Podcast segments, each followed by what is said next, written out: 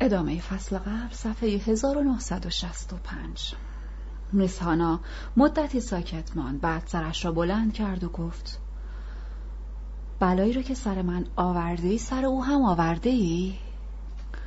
جواب دادم اگر دوستی بین ما بلا تلقی شود بله رابطه دوستی من با او مثل رابطه دوستی من با توست. گفت می توانم این حرف شما را باور کنم؟ واقعا راست می‌گویی؟ گفتم. باور کن که راست می‌گویم. می توانی مطمئن باشی. وضع روحی میسهانا ناگهان دگرگون شد. رنگ و رویش تغییر کرد. چهرهش خندان شد. او دیگر میسهانای یک لحظه پیش نبود و حرکات و رفتارش نشان می‌داد که بین ما صلح و آشتی برقرار شده است. او شخصا به این مطلب اشاره کرد و گفت قبل از اینکه تو رو ببینم خیلی فکر کردم. به دنبال عبارات و جملاتی میگشتم که بتواند میزان نارضایتیم را از تو و غمهای درونی خودم را خوب توصیف کند. اما وقتی که شما را دیدم همه را فراموش کردم. او مختصری فکر کرد و سپس آهسته گفت کسی چه می‌داند؟ شاید هم تمامی این فکر و خیالها به خاطر دوری از تو بود. پرسیدم تازه چه خبر؟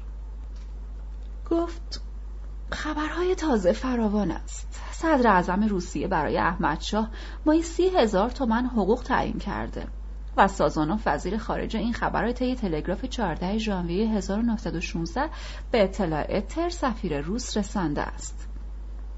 برای پایان دادن به استقلال و حاکمیت ایران نیروهای نظامی روسیه در ده ژانویه سفیر ترکیه در ایران را در مرز ترکیه با ایران دستگیر و زندانی کردند. نظیر این حادثه تا کنون در هیچ کجای دنیا سابقه نداشته است دولت تزار با این عمل خود می‌خواهد به جهانیان نشان دهد که دولتی به نام دولت ایران وجود خارجی ندارد هنوز از عکس عمل آمریکا، فرانسه و انگلیس در این باره خبری به کنسولگری آمریکا در تبریز نرسیده است. پرسیدم از سایر کنسولگری های تبریز چه خبر دارید؟ گفت ولیعهد با پول دریافتی از روسیه امرار معاش می کند. گفتم امشب ولیعهد برای سالگرد تولد شاهزاده اسیپوا مجلس مهمانی ترتیب داده. از کنسولگری آمریکا هم کسی را دعوت کرده است؟ گفت بله دعوت کرده است. شما هم خواهید رفت؟ بله خواهم رفت. پس در آنجا هم دیگر را خواهیم دید. نینای تو هم در این مهمانی شرکت خواهد کرد؟ بله او هم خواهد آمد. خواهش می‌کنم در آنجا با هم از نزدیک آشنا شوید و این آشنایی را به دوستی و صمیمیت تبدیل کنید. اگر او دختر حسودی نباشد من حرفی ندارم. وقتی با او دوست شدی تازه می‌فهمی که چه دختر مهربان و انسانی است. او حتما تو را دوست خواهد داشت و مثل یک خواهر با تو مهربان خواهد بود. دختر آمریکایی از حرفهای من خوشحال شد. مختصری مکس کرد. می‌خواست چیزی بپرسد انگار جرأت نمی‌کرد اما ناگهان در حالی که به من زول زده بود پرسید او با تو در یک خانه زندگی می‌کند؟ گفتم خیر او برای خود خانه و خدمتکار جداگانه دارد. پسر یازده ساله هم به نام مجید دارد. پسر خودش است. نه پسر خودش نیست اما مثل فرزند خودش او را از بچگی بزرگ کرده و دوستش دارد. و سپس از مجید و مادرش زینب باجی و پدرش جواد آقا برای میسهانا به طول و تفصیل حرف زدم. وقتی صحبت من تمام شد میسهانا گفت نینا چه دختر صمیمی و مهربانی است. شمسال اماره از روزی که ساخته شده بود چنین مهمانی با شکوهی را هرگز ندیده بود. جشن تولد شاهزاده خانم اسیپوا مجللتر از جشنهای تاجگذاری شاهان ایران برگزار شد. والا حضرت ولی عهد برای برپایی این جشن سنگ تمام گذاشته بود.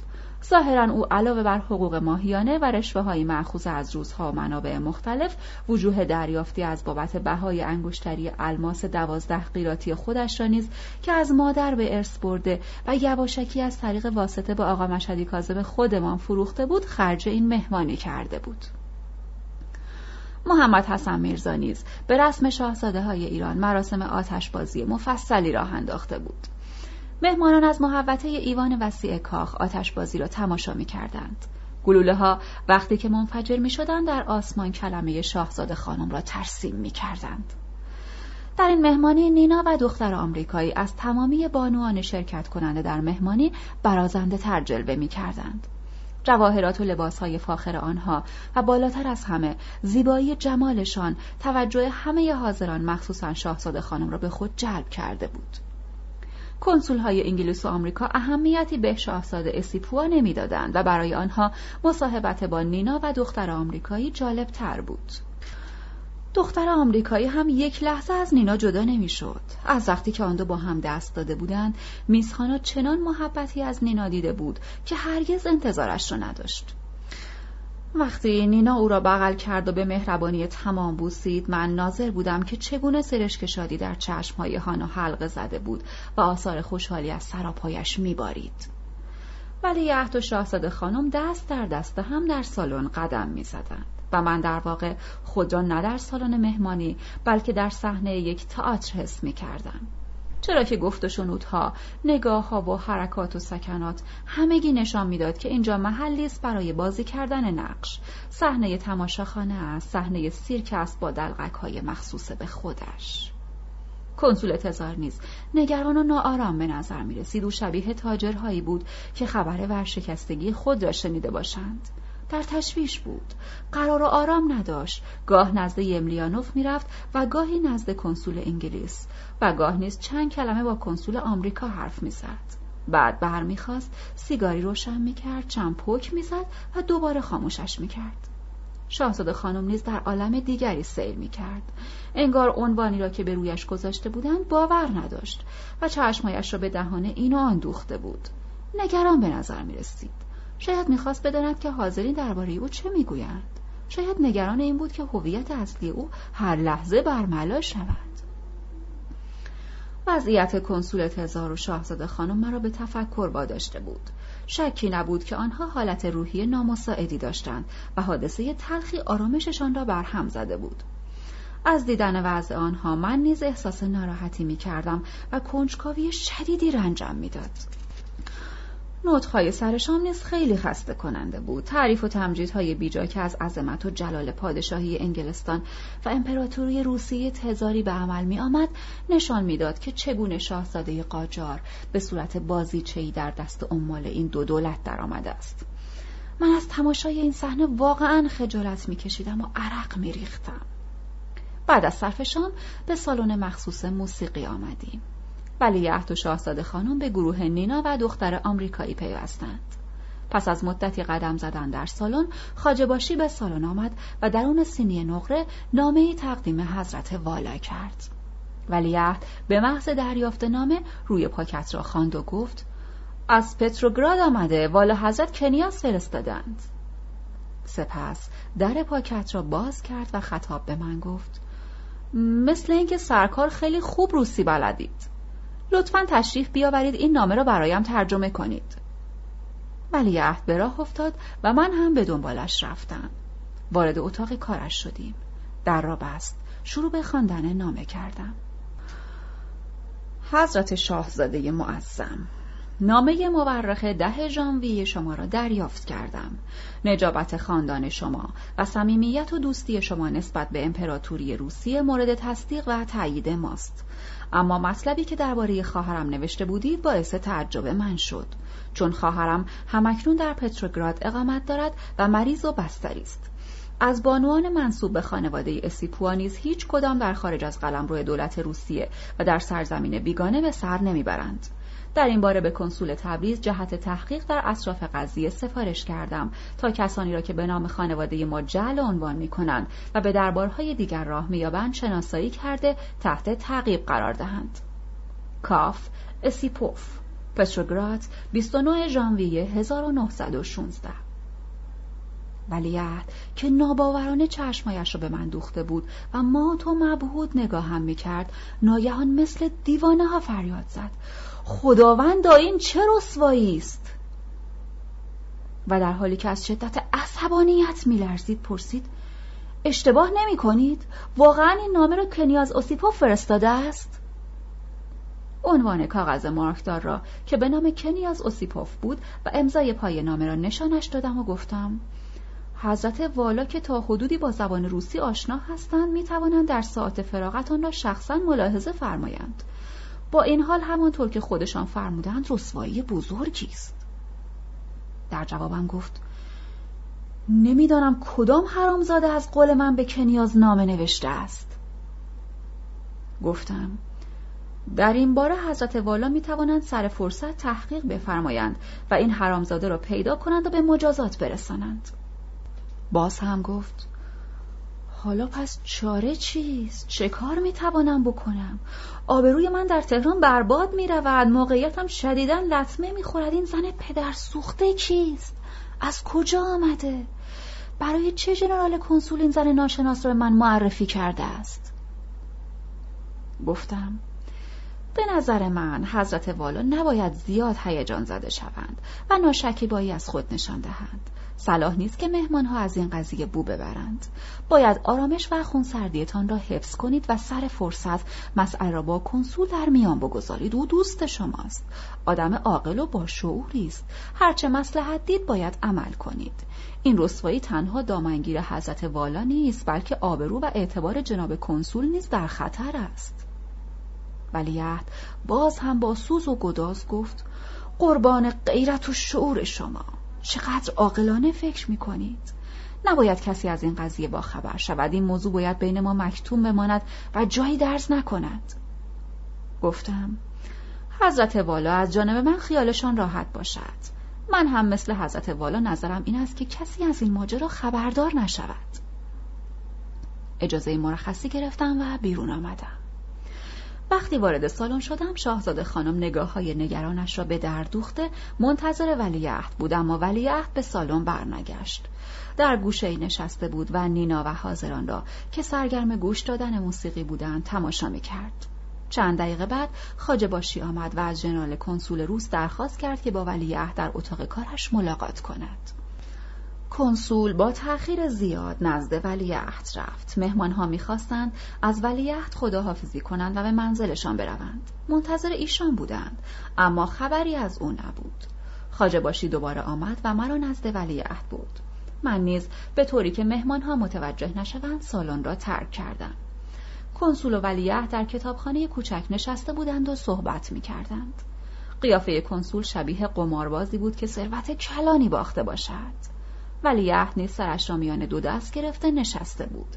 وضعیت او نشان می‌داد که با تمام وجود به کار کنسول معترض است. کنسول تا مرا دید گفت دوست عزیز بفرمایید بنشینید. از این قبیل پیش آمدها زیاد اتفاق میافتد. زن جماعت از این قماشند. ممکن نیست آنها را از قلاف بیرون کشید و جنسشان را آزمایش کرد. عین پیاز میمانند که دهها پوسته دارند. کنسول تزار پس از اینکه زنها را با انواع تعبیرات توصیف کرد بالاخره دستش را روی شانه من گذاشت و گفت چه خوب شد که این راز به دست نامحرم نیفتاد. اگر کس دیگری جز شما از آن آگاه می‌شد پاک آبرویمان به خطر میافتاد. در اینجا مسئله حیثیت حکومت و دربار ایران و امپراتوری عظیم روسیه مطرح است. خواهش می‌کنم احدی از این راز با خبر نشود. مخصوصا آن حرامزاده های تشکیلات مخفی که واقعا ماها را رسوای عالم می‌کنند. کنسول تزار را از این بابت مطمئن کردم و به سالن برگشتم. خیلی از مهمان ها رفته بودند. وقتی که من هم به همراه نینا سالن را ترک می کردیم شاهزاده خانم سر پایی ایستاده بود و جلوتر نمی آمد ظاهرا منتظر بود که ما نزد او برویم و اجازه مرخصی بگیریم. اما ما محلی به او نگذاشتیم و بیرون آمدیم. موقع خروج به پشت سر برگشتم و نگاهش کردم. شاهزاده خانم تنها در سالن ایستاده بود و مسلما جاسوسه تزار در این اندیشه بود که آخرین دقایق شاهزادگی خود را در این کاخ به سر می‌برد. کمیته انقلاب قلابی صفحه 1974 امروز دختر آمریکایی مرا پای تلفن خواست و گفت می‌خواهم شما را ببینم و درباره حادثه تازه با شما حرف بزنم. من که نمی‌دانستم روز بیکاری اوست پرسیدم مگه امروز سر کار نمی روی؟ در جوابم گفت خیر امروز مرخصی دارم. هر زمان که بخواهید می توانید بیایید. ساعت یازده صبح به خانه او رفتم. مثل گذشته با محبت و احترام زیاد استقبالم کرد به طوری که در رفتار دوستانش کمترین تغییری احساس نمی‌شد. قبل از اینکه مقصود اصلی خود را از دعوت من مطرح کند چند خبر و مدرک تازه در اختیارم نهاد که کنسولگری آمریکا به دست آورده بود. یکی از این مدارک تلگرام محرمانه اتر سفیر کبیر روسیه در تهران به وزیر خارجه آن دولت در پتروگراد بود. تهران اول مارس 1916 از اتر سفیر کبیر روسیه در ایران به سازانوف وزیر خارجه در پتروگراد در تهران حدود 500 تن از روحانیون، تجار و کسبه به عنوان اعتراض به عمل فرمان فرما که از دولت روسیه رشوه گرفته و وطن فروشی کرده است بست نشسته و خواستار استعفای او شدند. امروز فرمان فرما استعفا داد.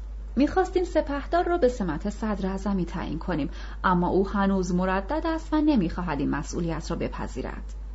بهتر است که فردا با شخص پادشاه ملاقات کنم و صد هزار منات به او بپردازم و ما هم مثل انگلیسی ها من بعد باید ماهی پانزده هزار تومان حقوق و مقرری ثابت برای او تعیین کنیم. البته به فرمان فرمانیز باید کمک مالی کرد. پاورقی درباره مقرره ماهیانه احمدشاه در اسناد محرمانه وزارت خارجه بریتانیا چنین آمده است. اگر مضمون تلگراف هایی را که در این زمینه رد و بدل شده است به دقت مطالعه فرمایید خواهید دید که اختلاف نظر میان وزارت خارجه ما و حکومت ایران بیشتر روی پرداخت مادام العمر این مقرری به شاه بوده است. وگرنه پرداخت مقرری فعلی به مأخذ پانزده هزار تومان در ماه هیچ گونه ارتباطی به امضا شدن قرارداد ندارد. در تاریخی که دولت بریتانیا پرداخت این مقرری را بر عهده گرفت کاردار آن روزی سفارت ما در تهران سر چارلز مارلینگ رسما اعلام داشت که این مبلغ تا موقعی که شاه و سوق الدوله را بر سر کار نگه دارد و صمیمانه از او حمایت کند به معظم الله پرداخت خواهد شد. تلگراف شماره 507 سرپرستی کاکس به لورد کرزن وزیر خارجه بریتانیا. نقل از کتاب اسناد محرمانه وزارت خارجه بریتانیا جلد اول صفحه 37 ترجمه دکتر جواد شیخ الاسلامی انتشارات کیهان.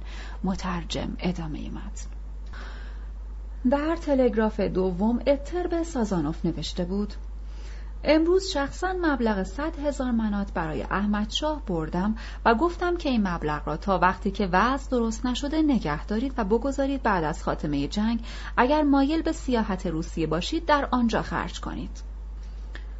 دختر آمریکایی پس از اینکه مدارک را در اختیارم نهاد گفت روس و انگلیس مسئله استقلال و حاکمیت ایران را بین خود حل کردند. آنها دیگر این کشور را به عنوان یک کشور مستقل نمی‌شناسند. در جوابش گفتم در این باره نباید زیاد فکر کرد. در حال حاضر نه فقط مسئله ایران بلکه سرنوشت تمامی ملت‌های ضعیف در حال شکل گرفتن و تعیین شدن است. تا جنگ جهانی تمام نشده بحث درباره این مسائل و پیشبینی آینده بیفایده است. بازی هنوز ادامه دارد و بازیگران این درام وحشتناک تاریخ بشریت با دستهای خونالودشان هنوز روی صحنه و فعلا عاقبت مرگبار خود را احساس نمی کنند. وظیفه ما این است که منتظر پایان این فاجعه وحشتناک باشیم. ضمن گفتگو با میسانا درباره وضعیت ایران نیز می اندیشیدم و به نظرم می رسید که در تبریز حکومت چه حقوق و اختیاراتی دارد که کنسول آن را قبضه کرده باشد. هر گونه داد و ستد بین حکومت ایران و دولتهای انگلیس و روس در مرکز انجام می گرفت و اگرچه دستورالعمل حکام محلی تبریز یا هر ولایت دیگر ظاهرا از تهران صادر می شد ولی عملا کنسول روس حاکم بلا منازعه بود. و در واقع دستورالعملها ابتدا توسط مزدوران تزار در اختیار او قرار می گرفت و سپس در صورت بیزرر بودن به حکام محلی ابلاغ می شد.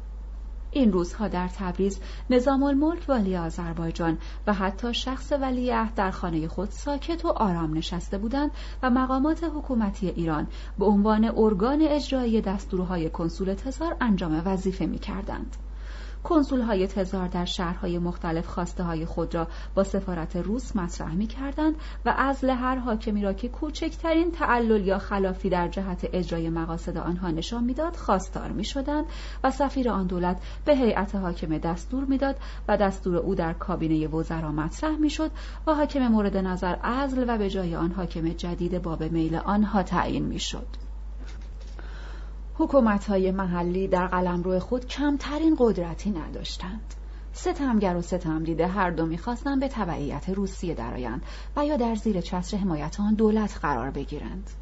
حتی باربرهایی که در میدان صاحب الامر تبریز صف کشیده منتظر کار بودند وقتی که درباره مزدشان با صاحب کار اختلاف پیدا می‌کردند می‌گفتند چشمهایت رو خوب باز کن و مرا بشناس من همانم که کاهوجو اسبای کنسول را می‌برم فهمیدی مواظب خودت باش اما کنسول تزار در روزهای اخیر برای شناسایی عاملان اصلی تشکیلات مخفی در تبریز چاره های گوناگون میاندیشد و به انواع حیله ها متوسل می شود. ولی بیوقفه تمامی نقشه ها و حیله های او افشا می شود. به گمان من دختر آمریکایی می‌خواست در این باره با من حرف بزند و از اقدامات جدید کنسولگری تزار در این زمینه اطلاعاتی در اختیارم بگذارد. او پس از گفتگو از هر دری بالاخره گفت از مضمون نامه‌ای که نظام الملک به کنسولگری تزار فرستاده خبر دارید؟ گفتم نه هنوز خبر ندارم. از روزی که نینا مریض شده از وقایعی که در کنسولگری میگذرد کاملا بیخبرم. میس هانا متن رو نویسی شده نامه نظام الملک رو آورد و به من داد. از او پرسیدم مقصود شما از به دست آوردن این نامه از کنسولگری روز چیست؟ جواب داد. کارمند کنسولگری تزار تا روزی که از کنسولگری آمریکا حق و زحمه می‌گیرد موظف است که خبرها را اعم از مهم و غیر مهم در اختیار ما بگذارد. نامه را گرفتم و خواندم. این نامه بیانگر اوضاع و احوال موجود تبریز بود و با آن می‌شد شرایط روز را خوب شناخت و بررسی و تجزیه تحلیل کرد. متن نامه چنین بود. جناب کنسول. در حال حاضر شهر تبریز پر از خانمهایی است که بیکاره و ناشناسند. کسی آنها را نمی‌شناسد و نمی‌داند از کجا آمدند. آنها نه از اداره های محلی جواز ورود دریافت کردند نه از ماموران مرزی. نامشان در دفتر هیچ یک از مراکز انتظامی و اداری ثبت نشده است. و لذا. مراکز انتظامی حکومت محلی مسئولیت حفظ جان و مال آنها را که بدون اجازه در این کشور اقامت دارند نمی‌توانند به عهده بگیرند. قوای انتظامی روس هم مقررات دریافت جواز ورود به این کشور و ارائه گذرنامه را در سرحدات ایران به ماموران مرزی دولت ما لغو کردند. حالا هر کسی می تواند همراه کاروان هایی که مهمات و ادوات جنگی به ایران حمل می کنند ملحق شده وارد خاک ایران شود. در نتیجه این روزها تبریز از مردان و زنانی که هویتشان معلوم نیست و کار و ای ندارند لبریز شده است. بنا به مراتب فوق نمی‌توان دقیقا مشخص کرد که اتباع کدام دولت اموال های روسی را غارت کردند و شناسایی عاملان اصلی آن واقع امکان پذیر نیست. وانگهی معلوم نیست که ها را کجا غارت کردند. اگر این اتفاق در خارج از شهر و در جاهای پرت صورت گرفته است باید جناب کنسول معلوم بفرمایند که ها برای چه به چنان جاهایی رفته بودند و در آن نواحی چه می کردند.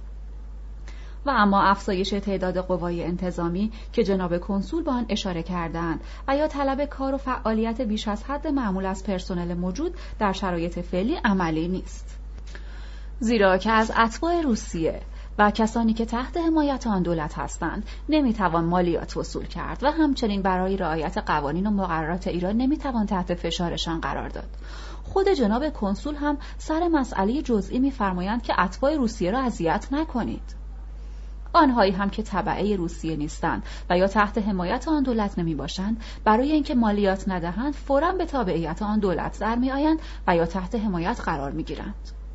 تازه مأموران دولتی نیز چند ماه هست که حقوق دریافت نکردند. با این وضع کشف عواملی که در تبریز فعالیت مخفی می کنند و معرفی آنها به کنسولگری امکان ندارد. زیرا که وظایف دوایر انتظامی ما را مأموران دولت روسیه به عهده دارند و مأموران دولتی ما قادر به انجام کوچکترین کاری در این زمینه نیستند. و گاه و بیگاه نیز که افراد مشکوک از طرف ماموران حکومت محلی جلب می‌شوند اوراق و مدارکی به دست میآید که نیروهای نظامی روس یا کنسولگری آن دولت در اختیارشان گذاشته و امکان تحقیق و یا تعقیب آنها را از ماموران ما سلب می کند. میزهانا متن نامه دیگری را نیز که کنسولگری تزار رسما به کنسولگری آمریکا نوشته بود نشان داد. در این نامه از آمادگی مردم برای حمله به اروپایی های مقیم تبریز و همچنین تجاوز به زنهای روسی و سایر زنهای اتباع خارجی یادآوری کرده و هشدار داده شده بود که کنسولگری به اتباع خود سفارش های لازم را بکنند. و در ضمن گفته می‌شد کنسولگری تزار برای سرکوبی متجاوزین تصمیمات شدیدی اتخاذ خواهد کرد. دختر آمریکایی پرسید راست است که به زنهای خارجی تجاوز می شود؟ گفتم بله راست است. من با مطالبی که نظام الملک در نامه خود به کنسول تزار نوشته است کاملا موافقم و تایید می کنم. میسانا گفت من شما را به خاطر این به اینجا دعوت کردم تا درباره توطعه جدیدی که از طرف کنسولگری در دست اجراست اطلاعاتی در اختیارتان بگذارم. طبق خبرهایی که به دست ما رسیده برای کشف تشکیلات مخفی دموکرات ها در تبریز و شناسایی اعضای کمیته انقلاب روزها می‌خواهند به وسیله افرادی معین تشکیلات قلابی جدیدی به نام کمیته انقلاب درست کنند. فریکسون چون مریض بود به من سفارش کرد که این خبر را در اختیار شما بگذارم. گفتم خیلی ممنونم. من هم از شما خواهش می‌کنم که هر طوری شده نام افرادی را که برای اجرای این توطعه در نظر گرفته یا تعیین شده شناسایی کرده در اختیار ما بگذارید میسهانا گفت مطمئن باشید جریان کمیته انقلاب قلابی را که کنسولگری روس علم کرده بود به کلیه اعضای تشکیلات ابلاغ کردیم و متذکر شدیم که از هر لحاظ جوانب احتیاط را رعایت کنند. بیشترین نگرانی ما کارگاه های قالی بافی، و کیسه بافی بود. زیرا که در این قبیل جاها نتوانسته بودیم بیش از 35 درصد کارگران را متشکل کنیم و اکثر آنها هم جوان و بی تجربه بودند و ممکن بود به آسانی در دام دموکرات های قلابی بیفتند و اسرار ما را لو بدهند. روی این اصل توسط رابط ها به آنها پیغام دادیم و سپردیم که کاملا با احتیاط و هوشیار باشند. هنوز هویت افرادی را که کمیته انقلاب قلابی تشکیل داده بودند شناسایی نکرده بودیم و نمی‌دانستیم که کارشان را چگونه شروع خواهند کرد. خودمان نیز وضع غیرعادی پیدا کرده بودیم. هر کسی که به ما نزدیک می‌شد خیال می‌کردیم جاسوس کنسولگری یا مأمور مخفی یا عضو تشکیلات قلابی کمیته انقلاب فرقه دموکرات است. با آشنا و غیر آشنا جرأت مطرح کردن حرفهای معمولی و روزمره را هم نداشتیم. بنابراین اغلب مردم به دیده تردید نگاهمان می‌کردند. برای مسائل ضروری نیز نمی‌توانستیم جلسات مشورتی ترتیب بدهیم. از این رو نیاز مبرم داشتیم که هرچه زودتر از اوضاع و احوال پشت پرده خبردار شویم. حدود پانزده روزی از این ماجرا گذشته بود که صبح یک روز اعلامیه کمیته انقلاب قلابی به در و دیوار شهر چسبانده شد. مردم در گوشه و کنار به خواندن آن پرداخته بودند و ما می‌خواستیم از روحیات و نظرات مردم در برخورد با این ماجرا آگاه شویم. اما آنها رغبت و اهمیت چندانی به مندرجات اعلامیه این تشکیلات قلابی نمی‌دادند. چون متن اعلامیه و مطالب مندرج در آن جذابیتی برای افکار عمومی تبریز نداشت. متن اعلامیه چنین بود. مردم تبریز. انقلابی که با خون هزاران قربانی برپا شده همینک در آستانه نابودی است. اما افکار انقلابی مردم هرگز از بین رفتنی نیست. در زیر بار تعدیات نظام الملک والی ستمکار آذربایجان و ولیعهد عیاش قاجار مردم تبریز در حال له شدن و از بین رفتن هستند. درآمد مملکت را مشتی مفتخور و ستمکار حیف و میل می کنند شما جماعت تبریز همانهایی هستید که رحیم خان و همسال او را شکست دادید. و اینک وقت آن رسیده که نظام الملک ظالم و جبار و ولیعهد عیاش را از این سرزمین برانید. شما باید اداره این خطه را شخصا به دست بگیرید. هر دقیقه ای که در برابر اعمال ستمکاران خونسردی نشان بدهید سرزمین شما را سالها به قهقرا خواهد برد.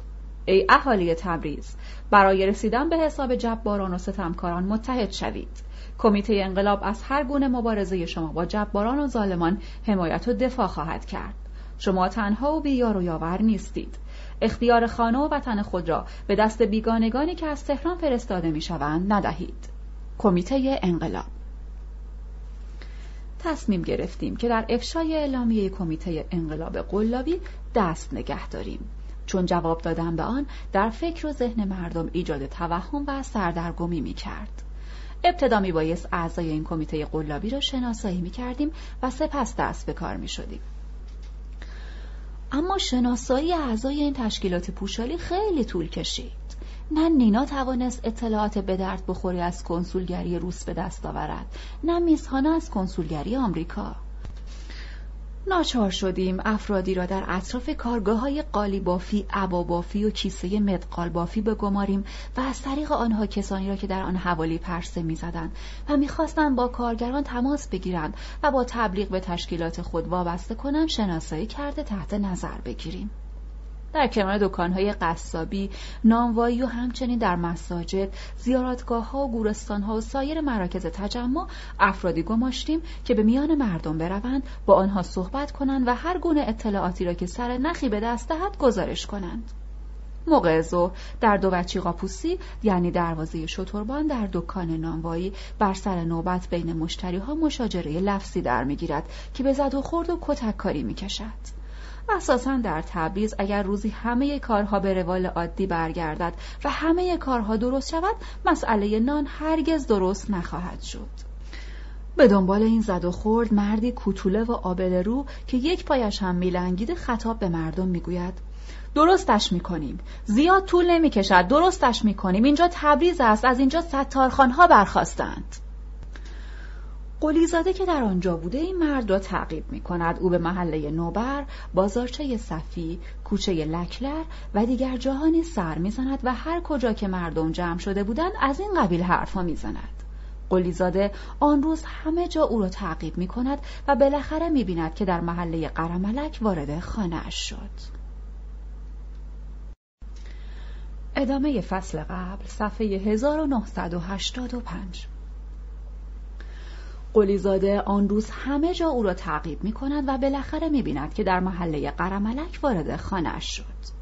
قلیزاده از آنجا یک راست پیش من آمد. ما خانه این مرد را زیر نظر گرفتیم و شب و روز در حوالی آن کشیک گذاشتیم تا مراقب رفت آمدها باشد. تا اینکه یک شب ساعت یازده او از خانهاش بیرون می آید و به محله امیرخیز می رود و در آنجا وارد منزل علی قلی سراج می شود. نیم ساعت بعد دو نفری به محله قوری چای می روند و در انتهای محله وارد یکی از خانه ها می شود. سپس همراه دو نفر دیگر به خانه سرهنگ کریلوف می روند. ما اگرچه به این وسیله نتوانسته بودیم به عمق تشکیلات کمیته قلابی نفوذ کنیم دست کم سر نخی را به دست آورده بودیم اما برای اینکه بتوانیم تا عمق قضیه پیش برویم بایستی تدابیر قابل اجرا و حساب شده اتخاذ می کردیم. ما می توانستیم از راه های گوناگون وارد شویم. بعضی از رفقا پیشنهاد می‌کردند که چند نفر عضو نفوذی وارد تشکیلات آنها بکنیم. به نظر من این کار عملی نبود چون اگر ما افراد آنها را از این طریق شناسایی می کردیم احتمال داشت که آنها نیز متقابلا افراد ما را شناسایی کنند بهترین راه این بود که گرداننده اصلی این تشکیلات را بشناسیم چهار پنج روز تعقیب و تحقیق همه جانبه این نتیجه را داشت که کانون تشکیلات پوشالی را در محله دو بچی پیدا کردیم. و بعد از مدتی تلاش و کوشش نیز گرداننده اصلی آن را شناختیم. او میرصادق عباچی بود که از زمان ستارخان با انقلابیون مبارزه می‌کرد و از سردمداران اسلامیه به شمار می‌رفت. درباره اینکه چگونه میرصادق عباچی را قافل گیر کنیم چند روز فکر می‌کردیم و دنبال راههای عملی میگشتیم. این کار چندان هم آسان و بیدرد سر نبود او از قلچماک های معروف تبریز و لوتی صاحب اسم و رسمی بود که اغلب خیانت و توطعه های ضد مردمی در این شهر به دست او و اطرافیانش انجام می‌شد. عامل اصلی اغلب سوء قصد و بریدن گوش و دماغ بعضی ها به وسیله دسته میرصادق عباشی صورت می گرفت. خوشبختانه میرساده خیلی از اعضای فرقه دموکرات تبریز را نمی شناخت و ما می‌خواستیم به دست همین افراد او را به دام بیاندازیم. البته ما می توانستیم از خانه او خیلی از اسناد مورد نیاز خود را به دست بیاوریم اما این کار کافی نبود.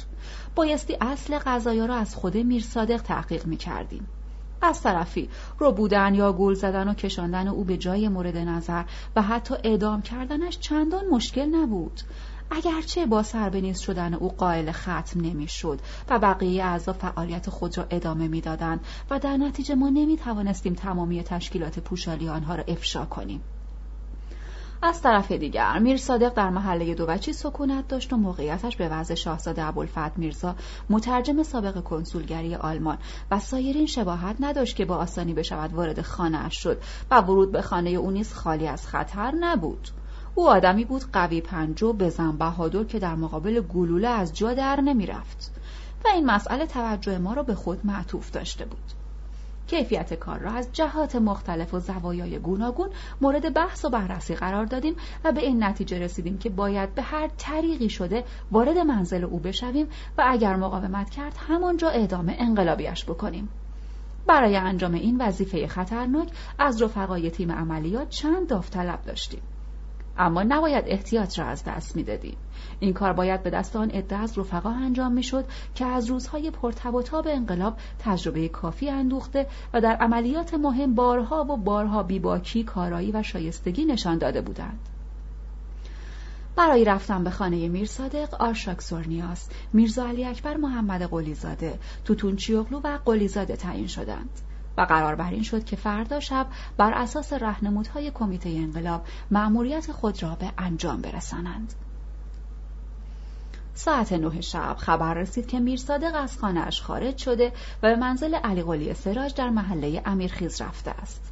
این پیش آمد باعث خوشحالی شد چون با بودن میر صادق در منزل ورود رفقا به آنجا به آسانی میسر نبود. اگر او در خانه بود امکان داشت که در را به روی کسی باز نکند و یا اگر باز کند با اسلحه گرم با رفقا روبرو شود و یا تیراندازی کند. در نتیجه همسایگان بیرون بروزند و مانع کار شوند.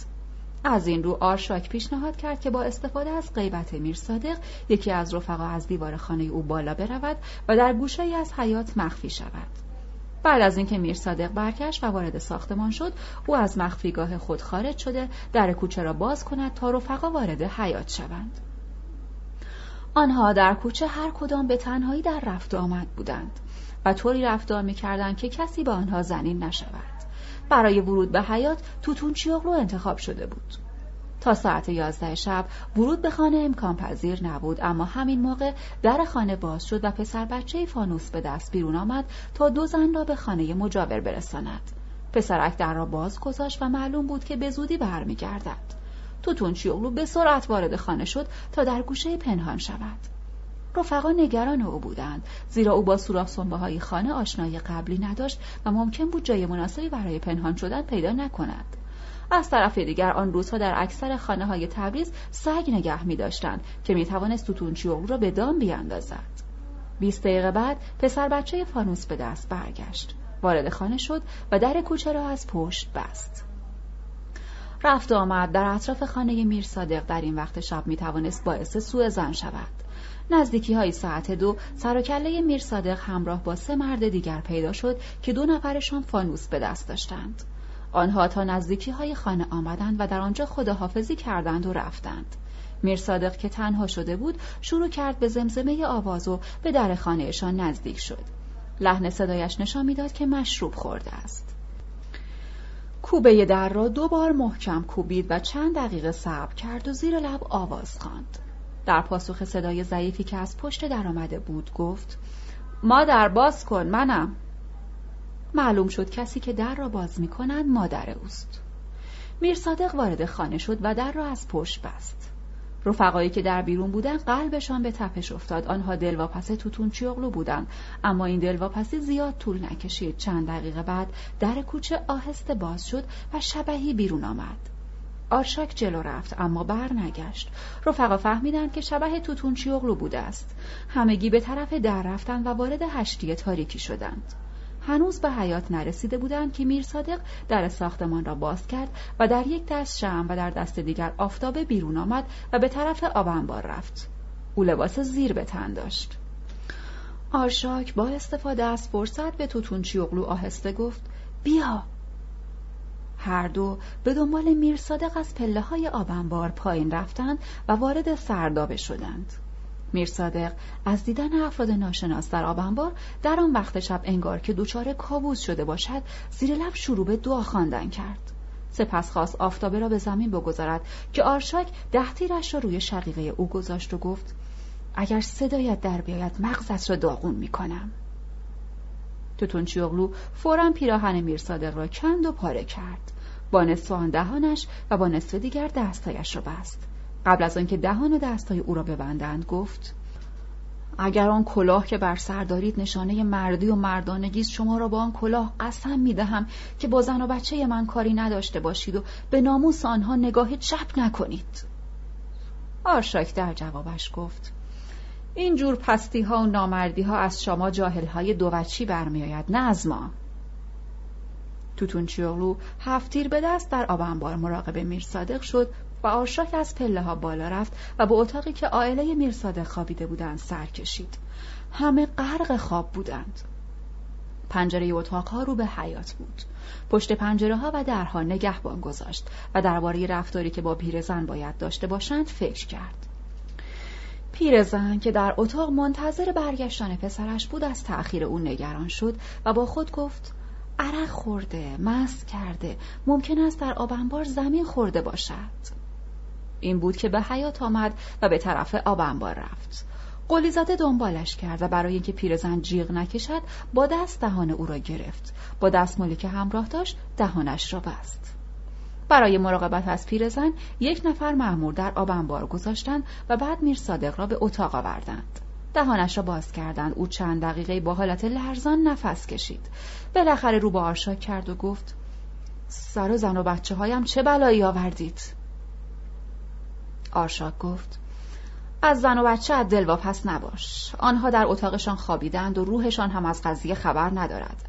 اگر می‌خواهی کوچکترین لطمه به آنها نخورد هر چه می‌پرسم فوری جواب بده. میرصادق گفت قسم می‌خورم. قسم می‌خورم هرچه بپرسید جواب می‌دهم.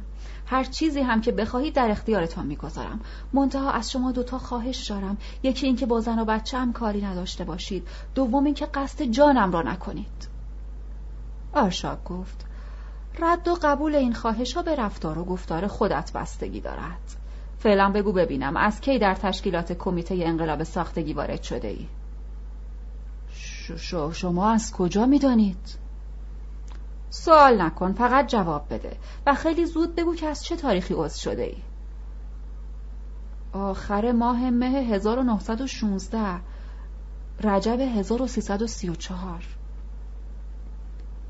برای حرفایی که می‌زنی مدرک داری؟ بله دارم نشان بده میرصادق گفت اگر قرار باشد مدرک نشان دهم پس دستهایم را باز کنید آرشاک گفت دستایت را باز می کنم ولی اگر دست از پا خطا کنی جانت را از دست داده ای. آرشاک دستور داد دستایش را باز کنند میر صادق برخاست و از صندوقچه برگهای به زبان روسی درآورد که در آن نوشته شده بود میر صادق فرزند میر علی اکبر در ردیف 125 دفتر ثبت نام شده است آرشاک پرسید تو چطور با یملیانوف آشنا شدی؟ گفت اول با ژنرال اسنارسکی آشنا شدم بعد با یملیانوف با ژنرال چطور آشنا شدی؟ یک خانم روسی مرا به او معرفی کرد. خانم روسی تو را از کجا می شناخت؟ آن خانم در اواخر سال 1909 از روسیه به ایران آمده بود و در مهمانخانه زندگی می کرد. خیلی زیبا و تودل برو بود. می گفت خواهرزاده ژنرال اسنارسکی است. چند بار در مهمانخانه او را دیدم و از او خوشم آمد. او هم ظاهرا از من خوشش آمده بود. چون هر بار که مرا می‌دید نگاه هم می‌کرد انگار می‌خواست با من آشنا شود. روزی مطلب را با الکساندر صاحب مهمانخانه در میان گذاشتم. او مرا به اتاق خودش برد و با آن خانم آشنا کرد. یک ماه با او در مهمانخانه زندگی مشترک داشتیم تا اینکه خانه در محله ارمنستان اجاره کردم و با آنجا بردم. این خانم الان کجاست؟ در همان خانه زندگی می کند با کی؟ مخارجش را من می دهم عکس او را داری؟ بله دارم. نشان بده. میر صادق از صندوقی عکس زن جوانی را درآورد که در پشت آن به روسی نوشته شده بود تقدیم به دوست عزیزم ناتاشا. زن روس بیش از حد جوان و زیبا بود. آرشاک گفت این خانم در خانه کی سکونت دارد؟ خانه خاچاتور خان. او چطور تو را با اسنارسکی آشنا کرد؟ چند بار مرا به خانه داییش یعنی اسنارسکی برد اسنارسکی تو را چگونه جذب تشکیلات کرد؟ لازم نبود که او ما را جذب کند ما خودمان از روز اول با انقلاب و مشروطه مبارزه می کردیم آرشاک پرسید تو مطمئن بودی که آن زن خواهرزاده اسنارسکی است؟ اوایل مطمئن بودم اما بعدها فهمیدم که او فقط جاسوس است و اسنارسکی معمور این کارش کرده است. آن زن تنهاست؟ خیر عده زیادی دور برش بودن که خود را خواهرزاده برادرزاده و دختردایی اسنارسکی معرفی می‌کردند. بعدها فهمیدم که همه اینها صحنه سازی است. آنها آدمهایی مثل مرا گول می‌زنند و نزد اسنارسکی می‌برند. آرشاک گفت به اعضای گروهی که اسنارسکی تشکیل داده بود حقوق هم پرداخت می‌شد. عدهای حقوق می‌گرفتند اما من نه. چرا؟ چون احتیاجی نداشتم. چه وظایفی بر عهده تو بود؟ آن موقع یا حالا؟ فعلا درباره گذشته حرف می‌زنیم. اوایل وظایف زیادی نداشتم. کارم شناسایی انقلابیون و مخفیگاه آنها و گزارش به دایره تعقیب قشون تزار بود. چطور شناسایی می‌کردی؟ همه جا رو تحت نظر می گرفتیم از اینام پرسجو می کردیم وقتی سرنخ به دستمان می آمد دنبال طرف می رفتیم تا به نتیجه برسیم. وقتی به نتیجه رسیدیم جریان رو گزارش می دادیم حالا همکارهایت چه کسانی هند؟ من همکاری ندارم هر کدام از ما تنها کار می کند راست می گویی؟ قسم می خورم یک کلمه دروغ نمی گویم اگر تو تنها کار می‌کنی پس شبها در محله امیرخیز قراملک قوریچای چه کار داری؟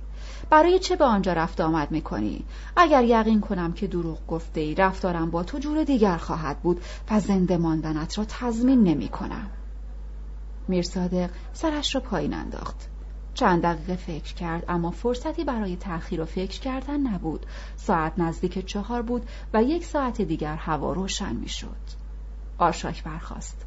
دفتیرش را به طرف او گرفت و به صندوق آهنی میرصادق اشاره کرد و گفت معطل نکن یا باز کن یا ماشه را فشار می‌دهم میرصادق گفت قسم می‌خورم که همه را خواهم گفت و اضافه کرد. تشکیلات ما 120 نفر عضو دارد. صورت اسامی آنها کو؟ صورت اسامی حقیقی و مستعار آنها نزد من است. همه را بردارید و بروید و مرا نکشید. میر صادق صندوق آهنی را باز کرد. سیاهه اعضای تشکیلات جاسوسی کمیته انقلاب قلابی همراه با صورت جلسه ها و برنامه کار و اوراق بهادار همه را رفقا برداشتند. آرشاک پرسید پولا کجاست؟ پولایی که برای قسمت کردن بین اعضا داده شده بود همه را قسمت کردیم. باقی مانده صد هزار منات روسی است که می توانم در اختیارتان بگذارم. میرصادق پولها را آورد آرشاک پولها و مدارک را توی کیسه گذاشت و گفت پولای خودت کجاست؟ با پولای من چه کار دارید؟ حرف زیادی نزن زود باش پولا را بیار میرصادق برخاست. قالیچه را بلند کرد و از جعبه‌ای که در کف اتاق جاسازی شده بود مقدار زیادی سکه طلای روسی، انگلیسی و اسکناس روسی و انگلیسی و آمریکایی بیرون آورد. اما آرشاک راضی نشد و تمامی پولها و طلا و جواهراتی را که میر صادق در جای دیگر مخفی کرده بود تحویل گرفت. او از میان آنها زینتالات مخصوص خانمها را جدا کرد و روی میز گذاشت. ساعت چهار صبح بود. ستاره ها کم کم رنگ می باختند و مردمک چشم های میر صادق نیز رو به خاموشی می رفت. آرشاک گفت بمیر خائن سزای فروختن ملت بزرگ ایران به ژاندارم خونخوار تزار مرگ است. و عبا را روی جسد او کشید. یک روز بعد در کوچه های تبریز صورت ریز اسامی و مشخصات اعضای تشکیلات فرقه دموکرات دروغین و کمیته انقلاب پوشالی را با اسامی مستعار و مدارک وابستگی آنها که در حقیقت یک تشکیلات جاسوسی و خیانت به مردم ایران بود به در و دیوارها چسبانده بودیم. روز نامگذاری روز شادی صفحه 1997 در ایران جشن تولد و نامگذاری کودکان نوزاد چندان مرسوم نیست. فقط سالگرد تولد بزرگان دین و پادشاهان وقت به عنوان عید جشن گرفته می شود. در خانواده های آشنای ما در یک تا دو ماه گذشته چهار پسر و یک دختر به دنیا آمده بودند. اما چون نینا از حدود سه ماه پیش مریض حال بود هنوز برای این نوزادها جشن نامگذاری برپا نکرده بودیم. در فوریه 1917 کم کم حال نینا خوب شد. از رخت خواب برخاست ولی هنوز در خانه بود و با وجود اینکه خیلی می‌خواست دوباره به کنسولگری برود و کار کند ولی ما ممانعت می‌کردیم. زیرا دیگر نیازی به وجود او در آنجا نبود میس هانا فریکسون میرزا علی اکبرخان و دیگران خبرهای ضروری را به موقع به ما میرساندند آقا مشهدی کازم پیشنهاد می‌کرد که جشن نامگذاری نوزادها را تا نهم مارس 1917 که مصادف با ایام عید نوروز 1296 بود عقب بیاندازیم ولی نینا آن را نمیپذیرفت و روز اول مارس یعنی دهم اسفند را در نظر گرفت که سال روز تولد مجید بود. نینا می گفت این پنج نوزاد از پیشروان نسل جدید ایران خواهند بود. عروس های آقا مشهدی کازم تحفه و سنوبر به ترتیب یک دختر و یک پسر نبات خانم یک پسر ماهرو و نازنین زن حسن آقا نیز هر کدام یک پسر به دنیا آورده بودند. این بچه ها در خانواده هایی به دنیا آمده بودند که بر اثر ابراز علاقه و بذل توجه نینا سواد و کمالاتشان اطلاع یافته بود. نینا که برای این حادثه مهم طبیعت ارزش بیشتری قائل بود می‌خواست جشن خوبی برپا کند. مراسم جشن در خانه خود او برگزار می شد. جالب ترین کار نینا در این جشن دعوت از میسهانا بود. آقا مشهدی کازم هر آنچه مورد نیاز نینا بود فراهم آورده بود. ساعت سه بعد از ظهر مهمانی شروع می شد. در این مهمانی آثاری از کهنگی دیده نمی‌شد. همه چیز نو بود. تحمین خانم لباسهای تازه پوشیده بود و دیگران تحمین خانم سابق نبود. در هفت هشت سالی که با نینا زندگی کرده بود با سواد شده بود و حتی قدری زبان روسینی زیاد گرفته بود. همینطور عروس و دخترهایش تحفه و سنوبر هم با سواد شده بودند. آقا مشهدی کازم می گفت هرچه از انقلاب مال و منال گیرمان آمد جای خود دارد. دو تا عروس باسواد و فهمیده که نصیبم شده از هر پول و پلهی با ارزش ترند. مدعوین سر ساعت معین آمدند. خانم ها ماهرو نبات خانم سنوبر توفه نازنین تحمین خانم و ایال آقا مشهدی کازم بودند و تعداد آقایان هم در همین حدود بود. همه منتظر میز هانا بودند وقتی از کوچه صدای چرخ درشکه به گوش می رسید همه از پنجره سرک می کشیدند بالاخره درشکه آقا مشهدی کازم که برای آوردن میزهانا رفته بود سر رسید و میزهانا را آورد. عروس خانم ها همراه نینا به پیشوازش رفتند و با محبت دستش را فشردند و سر و صورتش را بوسیدند و به اتاق راهنماییش کردند. میز با من و آقا مشدی کازم دست داد. او پس از آشنا شدن با همه حاضران نزد نینا آمد و گفت چقدر متاسفم که با شما نجات دهنده جان و زندگیم این همه دیر آشنا شدم شما واقعا خیلی مهربانید. نینا در جوابش گفت اگرچه ما ظاهرا با هم آشنا نبوده ایم ولی با کارهای مشترکی که انجام می‌دادیم کاملا به هم مربوط بودیم. با اینکه چند روز بیشتر از آشنایی نزدیک ما نمیگذرد باور کنید که به اندازه خواهرم شما را دوست دارم. او Miss هانا را یک بار دیگر بوسید و Miss هانا نیز برای اینکه از نینا رفع شبهه کند گفت این همه خوبی و انسانیت که من از ابوالحسن بیگ دیدم در عمرم از هیچ فرد شرقی ندیدم. نینا لبخندی زد و گفت خیلی از غربی ها هستند که در شعور و انسانیت از مردم شرق عقب مانده ترند. ابوالحسن بیگ با وجود شرقی بودن از غربی ها متمدنتر و شریفتر است. میسخانا گفت بله واقعا حق با شماست. این روزها بزرگترین آرزوی من این است که شما با او زندگی مشترک و سعادتمندانه تشکیل بدهید و با هم خوشبخت شوید.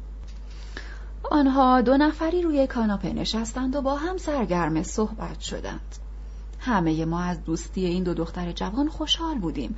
مخصوصا من که با هر کدام از این دخترها داستان شورانگیزی آغاز کرده بودم ولی هنوز نمی‌دانستم آخر عاقبت آن به کجاها منتهی خواهد شد.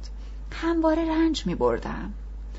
البته بیشتر ناراحتی من از جانب نینا بود که به او حق می‌دادم از من برنجد و مرا مرد درویی بداند. اما نتیجه غیر از آن بود که من انتظار داشتم. این دو دختر از همان اولین روز دوستی و آشناییشان همدیگر را با چشم رقیب نگاه نمی کردن بلکه مثل دو دوست صمیمی بودند که سالها همدیگر را می شناسند. و رفتار نینا مخصوصا طوری بود که نشان می‌داد واقعا میزخانا را دوست دارد. در عمرم یک بار دیگر پی بردم که در شناخت انسانها و خصوصیات والایشان سواد و تجربه کافی ندارم. تا امروز قلب خانم ها و احساسات و عواطف آنها را با معیارهای مردانه خیش مورد سنجش و داوری قرار می‌دادم و نتیجه آن اینک اشتباه آب درآمده بود. امروز میفهمیدم که خصوصیات روانی مردها با همدیگر و احساسات و عواطف خانم ها از همدیگر و نیز برداشت آنها از زندگی و مظاهر آن کاملا متفاوت و در بعضی موارد مغایر هستند و یا فاصله زیادی با هم دارند. صحبتهای آن دو به فلسفه عشق و دوستی زن و مرد کشیده بود. من بیان که قصد و غرض خاصی داشته باشم بی اختیار گفتم. اگر می‌خواهید فیلسوف بشوید باید در روحیه و عواطف قلبی میلیون ها انسان تحقیق کنید و عمیقا این عواطف را بشناسید و ببینید که انسانها علا رقم شباهت ظاهری چه اندیشه ها و احساسات متفاوتی که ندارند. آنها از شنیدن این حرف نگاهی به من انداخته و خندیدند. من معمولا وقتی که بخواهم از دست افکار گوناگون بگریزم راه میافتم و قدم می‌زنم. از این رو برخواستم و در طول اتاق شروع به قدم زدن کردم. در این موقع آقا مشهدی کازم در اتاق مجاور را باز کرد و در حالی که یک دست خود را روی سینه گذاشته بود و با دست دیگرش تعارف می کرد گفت خانم ها و آقایان بفرمایند. سفره پر از گل و شکوفه و شیرینی بود. نورسیده ها را آوردند و به ردیف در میانه گلها خواباندند. پدران و مادران آنها هنوز نمی‌دانستند که بچه هایشان را به چه اسمی صدا کنند. نینا ورقه کاغذی درآورد و گفت اینجا اسم چهار دختر را نوشتم که آنها را روی کاغذهایی می نویسیم و توی ظرفی می ریزیم. مادر هر کدام از نوزادهای دختر یکی از این کاغذها را بر می دارد. هر اسمی درآمد اسم دخترش همان خواهد بود. برای پسرها هم همین کار را می کنیم. آقا مشهدی کازم گفت بنده می‌خواهم عرض کنم که لطفا نینا خانم قبلا اسامی را بخوانند. همه با نظر او موافقت کردند و نینا اسامی دخترها را چنین خواند. مهربان، نرگس، سلماز، حیات و سپس نامهای پسران را ذکر کرد. قهرمان، سیاد، اصلان، ستار، جواد آقا، عوض. هیچکس اعتراضی نداشت. نامها را توی دو ظرف جداگانه ریختند و مادر هر کدام از بچه ها یکی از کاغذها را برداشت. سنوبر که قبل از همه برگه نام دختر خود را برداشته بود با صدای بلند گفت سلماز مادران پسرها نیز یکی یکی برگه ها را برداشتند اسم پسر ماهرو جواد آقا اسم پسر نبات خانم ستار پسر تحفه عوض و پسر حسن آقا سیاد شد.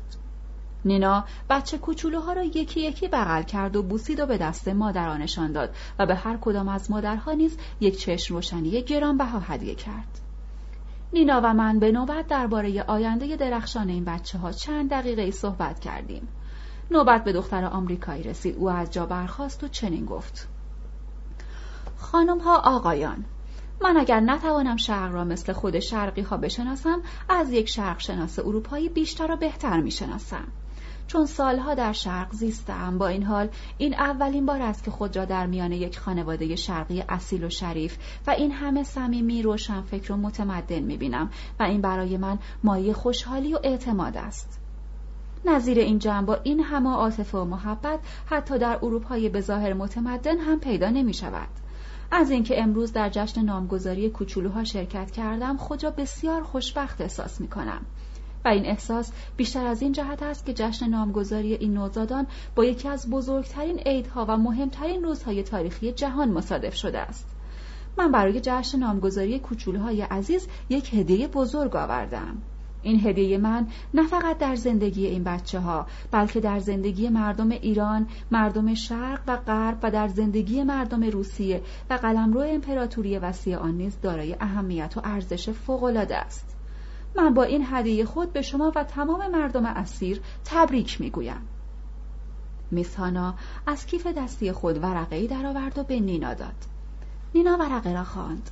بعد میسخانا را بغل کرد و بوسید و با صدای بلند گفت زنده باد آزادی مرگ بر استبداد تزار. در ورقه که میزخانا به نینا داده بود خبر سقوط تزار نیکولای دوم از تخت امپراتوری روسیه و تغییر قانون اساسی آن کشور نوشته شده بود. این خبر که کنسول روس به هر تقدیر از انتشار آن جلوگیری کرده بود از طریق واشنگتن به تهران و از تهران نیز به کنسولگری آمریکا در تبریز مخابره شده بود. ما جنگ نمی‌خواهیم. صفحه 2005 انقلابیون تبریز را به اجلاس همگانی دعوت کردیم و سرنگونی نیکولای دوم از تخت سلطنت را به آنها خبر دادیم. اما بعضی باور نمی کردند و با تعجب و حیرت همدیگر را می نگریستند و می گفتند حضرت آقا باور کردنی نیست. با کدام نیروی مسلح نیکولای را سرنگون کردند آنها از وضع داخلی روسیه خبر نداشتند. از گرسنگی و فقر مردم از تعطیل شدن کارخانه ها و کارگاه ها از به سطوح آمدن اهالی از جنگ و کشتار و از اسیان توده های خشمگین در هر گوشه و کنار آگاه نبودند و خبر تظاهرات وسیع کارگران و زحمتکشان پتروگراد و سایر شهرهای روسیه را نشنیده بودند. تا آنجا که لازم بود وضع موجود روسیه را برای آنها تشریح کردم و گفتم که سربازان روس دیگر مایل به ادامه جنگ و کشتار نیستند. عدهای از اعضا که سقوط تظاهرات تا حدودی باور کرده بودند باز مسلحت نمی‌دیدند که بین مردم و قشون روسیه اعلامیه پخش کنیم. آنها از این کار بیم داشتند. گفتم من مسئولیت پیامدهای این مسئله را به عهده می‌گیرم. دیگر نیکولایی در کار نیست. این خبر باید در میان سربازان تزار پخش شود. آنها اعتراض کنان گفتند هنوز ما از سیاست دولت جدید بیخبریم و درباره سیاست خارجی آن نیز چیزی نمی‌دانیم. ممکن است اعلامیه هایی که منتشر می‌کنیم به ضرر خودمان تمام شود. در جواب آنها گفتم بله می‌دانیم که حکومت فعلی روسیه در دست انقلابیون واقعی نیست و حکومت جدید مادامی که اتحاد خود را با های انگلیس و فرانسه حفظ کند جنگ را ادامه خواهد داد. اما این را نیز باید بدانیم که انقلابیون واقعی هرگز طرفدار چنین حکومتی نخواهند بود. آنها طرفدار پایان دادن به جنگ و خونریزی هستند. کنسول تزار که از پتروگراد رهنمودهای لازم را دریافت کرده است طبعا مثل گذشته به سیاست خود ادامه خواهد داد. شما با انتشار اعلامیه موافقت کنید تا آماده شدن کار تنظیم و متن و چاپ آن. شاید نسخه ای از نشریات انقلابیون واقعی به دستمان رسید و توانستیم از نظرات آنها نیز آگاه شویم. حاضرین با پیشنهاد من موافقت کردند و کار نوشتن و چاپ اعلامیه ها را به خود من واگذار کردند. هنوز کار تنظیم مطالب و چاپ اعلامیه ها تمام نشده بود و اوراقی را که قرار بود در میان سربازان روسی پخش کنیم آماده نکرده بودیم که از طریق کنسولگری آمریکا خبرهای جدیدی از اوضاع و احوال روسیه بعد از سرنگونی تزار به دستمان رسید از آن جمله خبر انتشار نخستین شماره خبرنامه نمایندگان شورای زحمتکشان پتروگراد در تاریخ اول ماه مارس خطاب به سربازان روس بود. اعلامیه ها را آماده کردیم و به در و دیوار کنسولگری ها و یا در خانه و محل کار کسانی چسباندیم که در اصل ایرانی بودند ولی به خاطر اندوختن مال و ثروت به تابعیت روسیه تزاری درآمده بودند و یا در پناه حمایت آن دولت جبار به آزار و قارت مردم می پرداختند. این اعلامیه ها در همه نقاط شهر به طور گسترده پخش شد. خبر سقوط تزار از تخت امپراتوری موجب شد که مردم تبریز یک پارچه بپاخیزند. پرچم هایی که تا دیروز بر سردر خانه های اتباع تزار یا تحت الحمایه های روس در احتزاز بود بلافاصله ناپدید شد. نگهبانی کنسولگری را که تا دیروز قزاقان روسی بر عهده داشتند از امروز پلیس ایران به عهده گرفته بود. اتباع و تحت الحمایه های دولت روس از ترس جرأت خارج شدن از منازلشان را نداشتند.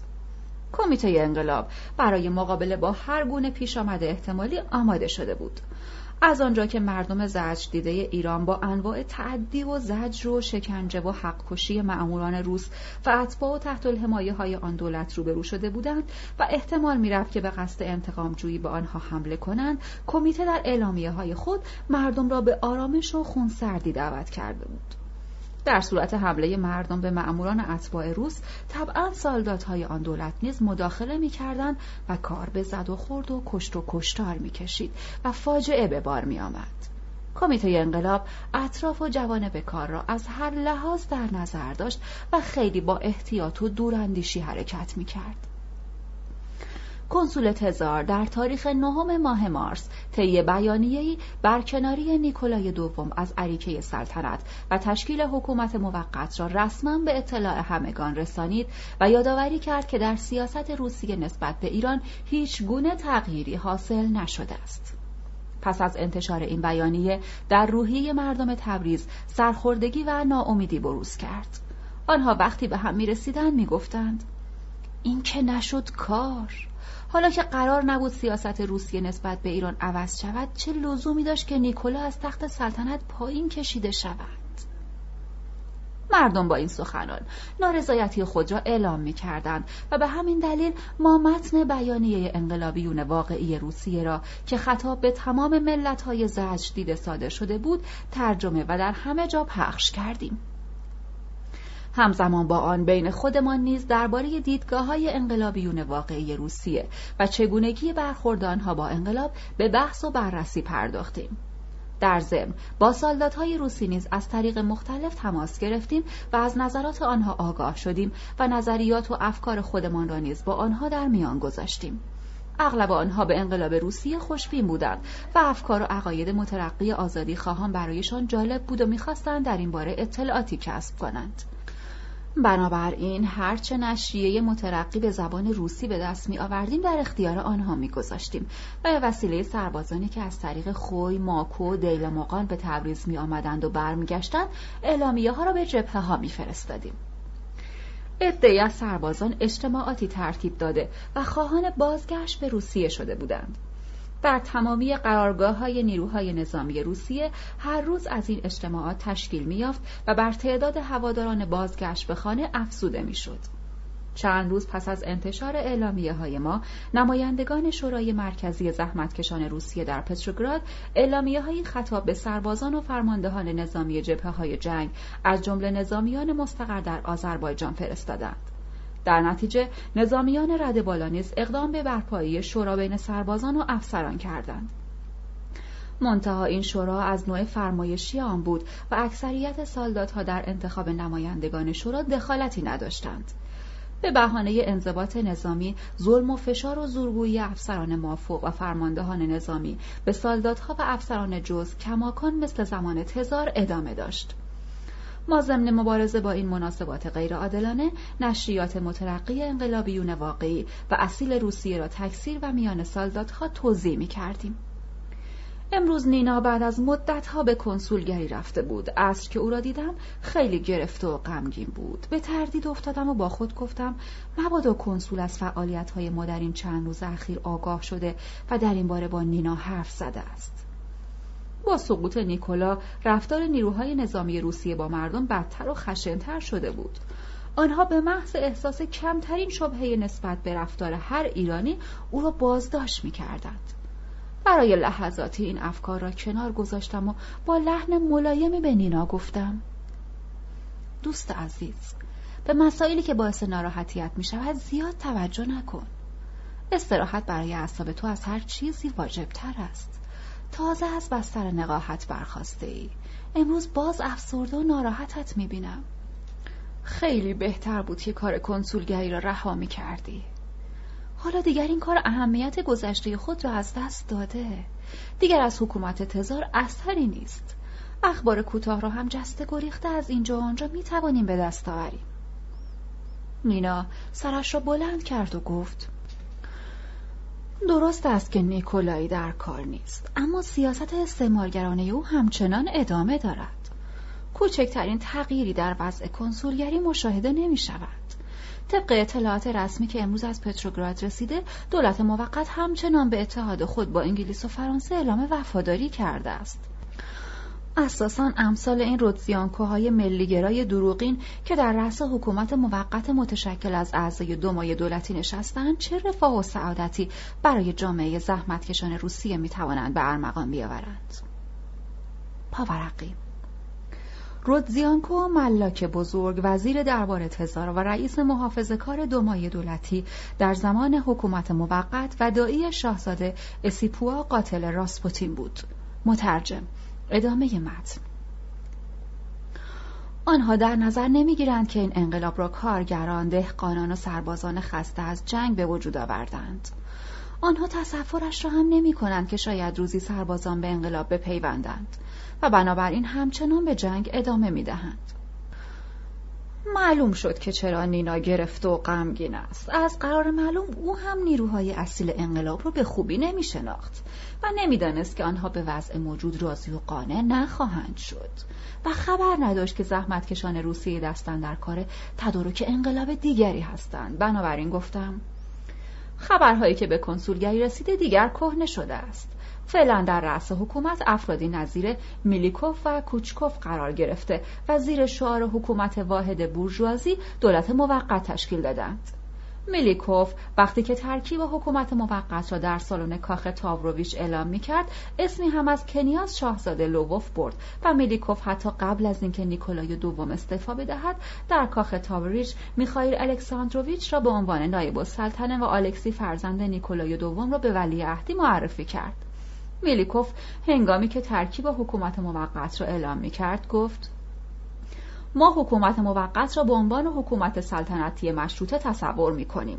شاید هم دیگران طور دیگر تصور کنند. اگر ما امکان بدهیم که روی این مسئله مجادله و کشمکش درگیرد چه بسا که در روسیه جنگ و برادرکشی راه بیفتد. فعلا منتظریم که کارها به جریان عادی برگردد و آرامش و قانون در کشور حکم فرما شود تا بتوانیم تشکیل مجلس مؤسسان را در دستور جلسه قرار بدهیم. اما این نیرنگ بورژوازی صورت تحقق به خود نگرفت نمایندگانی که از کارگاه ها آمده بودند میلیکوف را مجبور کردند که گفته های خود را پس بگیرد تردیدی نیست که فقط انقلابیون اصیل می توانند لایحه تشکیل یک حکومت مردمی را که موازی با خواست توده های زحمتکش باشد تنظیم کرده به مرحله اجرا درآورند. لنین این کار را کرده است. این دولت واقعا دولت موقتی بیش نیست. نینا که قانع نشده بود گفت اما لنین که نمی‌تواند وارد روسیه بشود. دولت موقت در این باره به تمام کنسولگری های روسیه خبر داده و دستورهای اکید صادر کرده است در جوابش گفتم البته میلیوکوف می‌تواند دستور صادر کند اما لنین هم می‌داند که از چه راهی و چگونه وارد روسیه بشود عظیمت میسهانا از ایران صفحه 2013 ساعت یازده شب به خانه آمدم. نینا را منتظر دیدم. او به محض دیدن من گفت باید به منزل میسخانا بروی. او دو بار دنبالت آدم فرستاده است. نکند حادثه برایش پیش آمده باشد. به سرعت روانه منزل میسخانا شدم. در طول راه درباره این دختر فکر می کردم و می دیدم که او نمی تواند در تبریز بماند و از طرفی هم مایل نیست که به آمریکا برگردد. به درخواست و نامه های پدرش در این باره جواب منفی داده بود. از که پایین آمدم و وارد خانه شدم. او در ایوان با مرد میان سالی قدم می‌زد. تا مرا دید که از پله ها بالا می‌روم به مردی که در کنارش بود گفت اوس خودش است دارد میآید. و با خوشرویی به استقبال من شتافت و سپس مرد میان سال را معرفی کرد. آشنا شوید ایشان پدرم هستند. با هم دست دادیم و وارد اتاق شدیم. معلوم بود که میسهانا قبل از آمدن من خیلی چیزها به پدرش گفته است. از اظهار تشکر پیاپی پدرش از من می‌شد استنباط کرد که دخترش هرچه می‌توانسته از من نزد پدرش تعریف و تمجید کرده است. او آمده بود تا دخترش را به آمریکا ببرد ساعت چهار صبح با اتومبیل سفارت انگلیس از تهران راه افتاده بود. میزخانا گفت که مرا برای خداحافظی به خانهاش دعوت کرده است اما با این حال هنوز مایل نبود که تبریز را ترک کند. به همین سبب پدرش به من گفت شما او را نصیحت کنید. وضعیت اینجا خیلی خطرناک است. جایز نیست که دختر ما در این شهر بماند. من به میسانو تفهیم کردم که اوضاع واقعا خطرناک است و ماندنش در تبریز به هیچ وجه عاقلانه نیست. او که بالاخره قانع شده بود گفت دلم می‌خواهد با نینا هم خداحافظی کنم. لطفا مرا نزد او ببرید. با پدر میسانا خداحافظی کردم و با میسانا سوار درشکه شدیم و به راه افتادیم. درشکه هنوز از خانه دور نشده بود که میسانا دستش را روی دستم گذاشت و گفت به این دستای شریف قسم می‌خورم که عشق و علاقه خود نسبت به شما را تا آخر عمر حفظ خواهم کرد. در جوابش گفتم سالهای زیادی است که از فلسفه عشق و عاشقی حرف می‌زنیم. آشنایی ما با همین فلسفه آغاز شده و بنابراین آخرین صفحات داستان دوستی ما نیز باید با همین فلسفه پایان بگیرد. دوست زیبا و صمیمی من. همه حرف های شما را باور می کنم اما چه می توان کرد که گاهی روزگار نمی خواهد و یا نمی گذارد که انسان در عشق و علاقه خود کامیاب شود؟ و اینجاست که از عشق گاهی فقط یک خاطر باقی می ماند اطمینان دارم که این خاطره برای شما جاودانه باشد و هرگز مرا در خاطرتان به فراموشی نسپارد. من نیز هرگز شما را فراموش نخواهم کرد. کسی چه می‌داند؟ شاید در این دنیای آشفته شرایطی پیش آمد که دوباره همدیگر را دیدیم. میس خانا از شنیدن این حرفها به گری افتاد و لبهایش را به سویم گرفت. گفتم این همه هیجان و احساسات برای شما خوب نیست. گفت می‌خواهم این دفتر بزرگ خاطرات عشق و زندگیم را با همین بوسه ببندم و مهرموم کنم.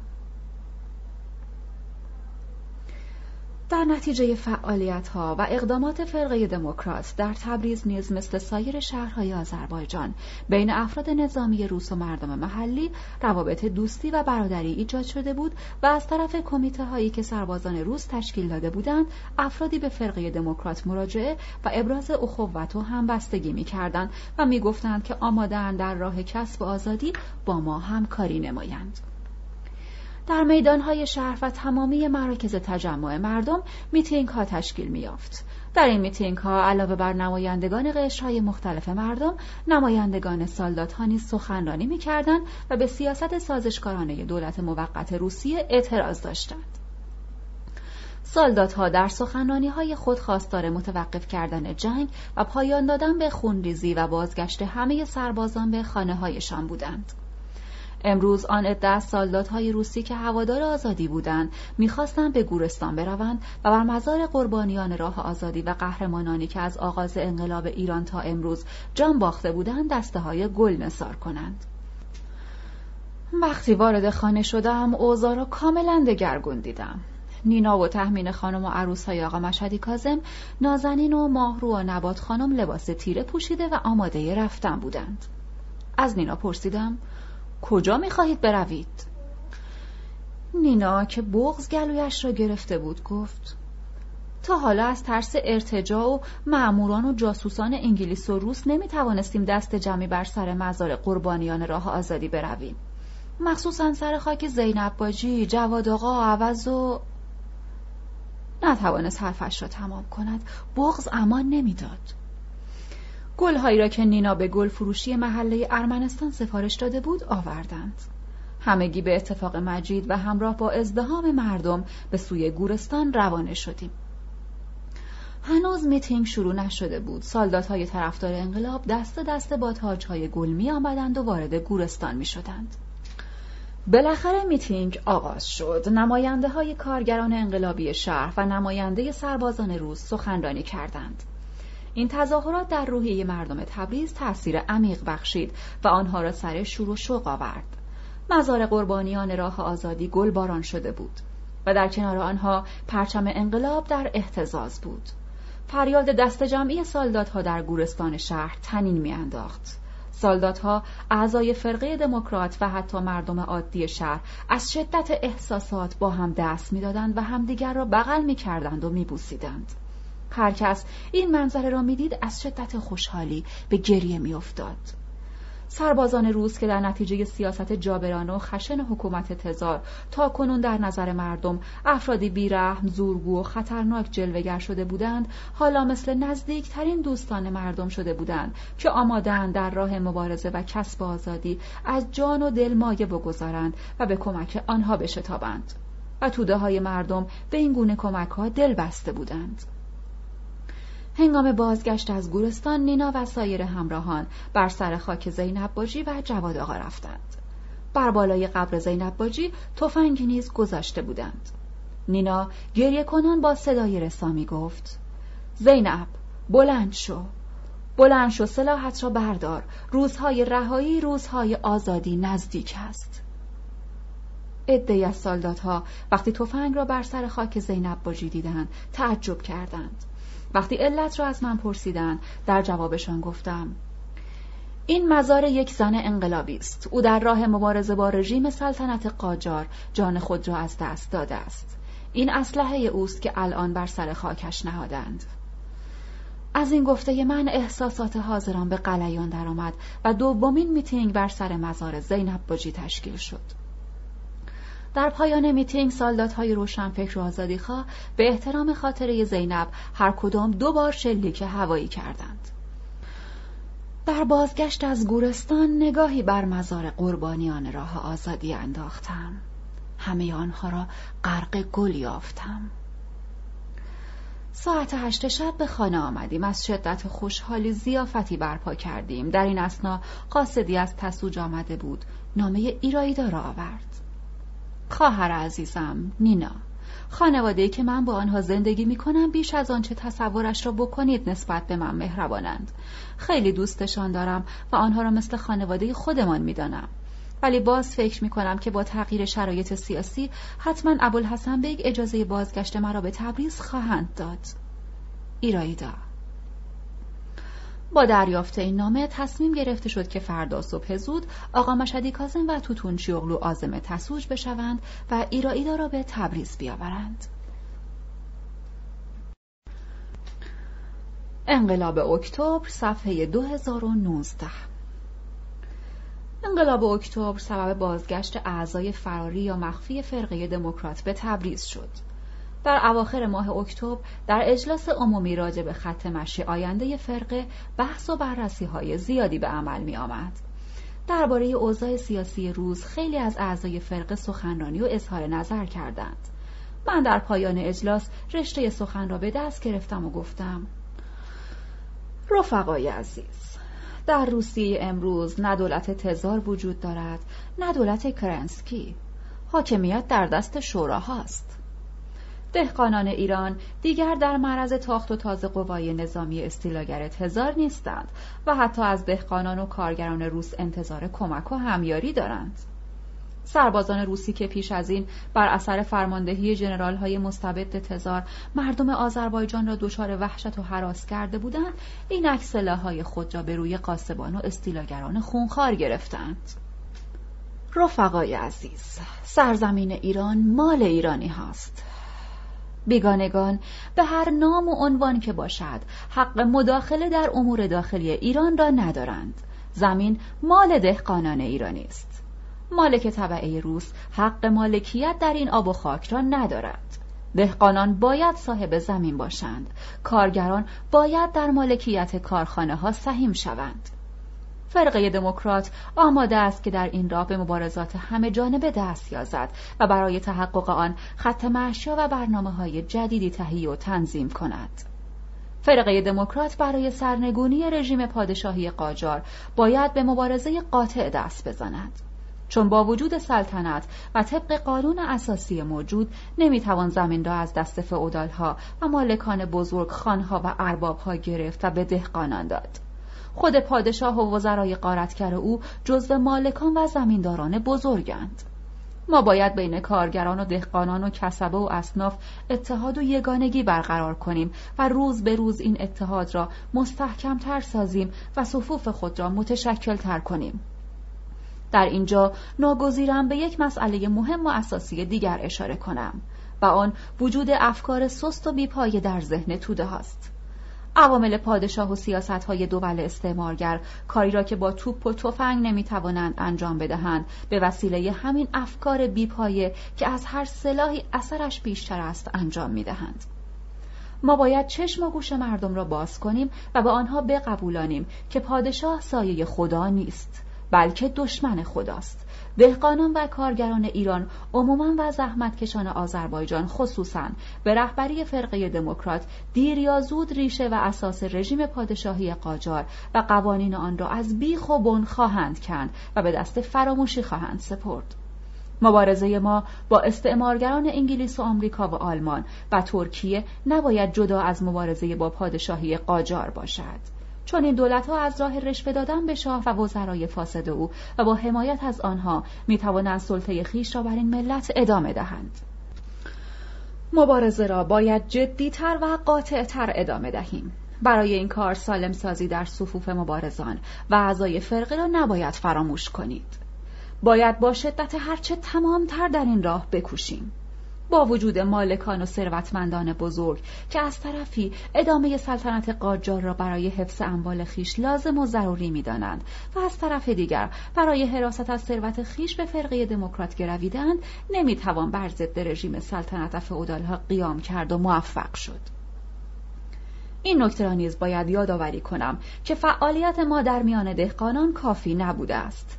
این کار که در زمان ستارخان پای ریزی شد بعد از سال 1911 یعنی 1330 هجری قمری تقریبا متوقف گردید.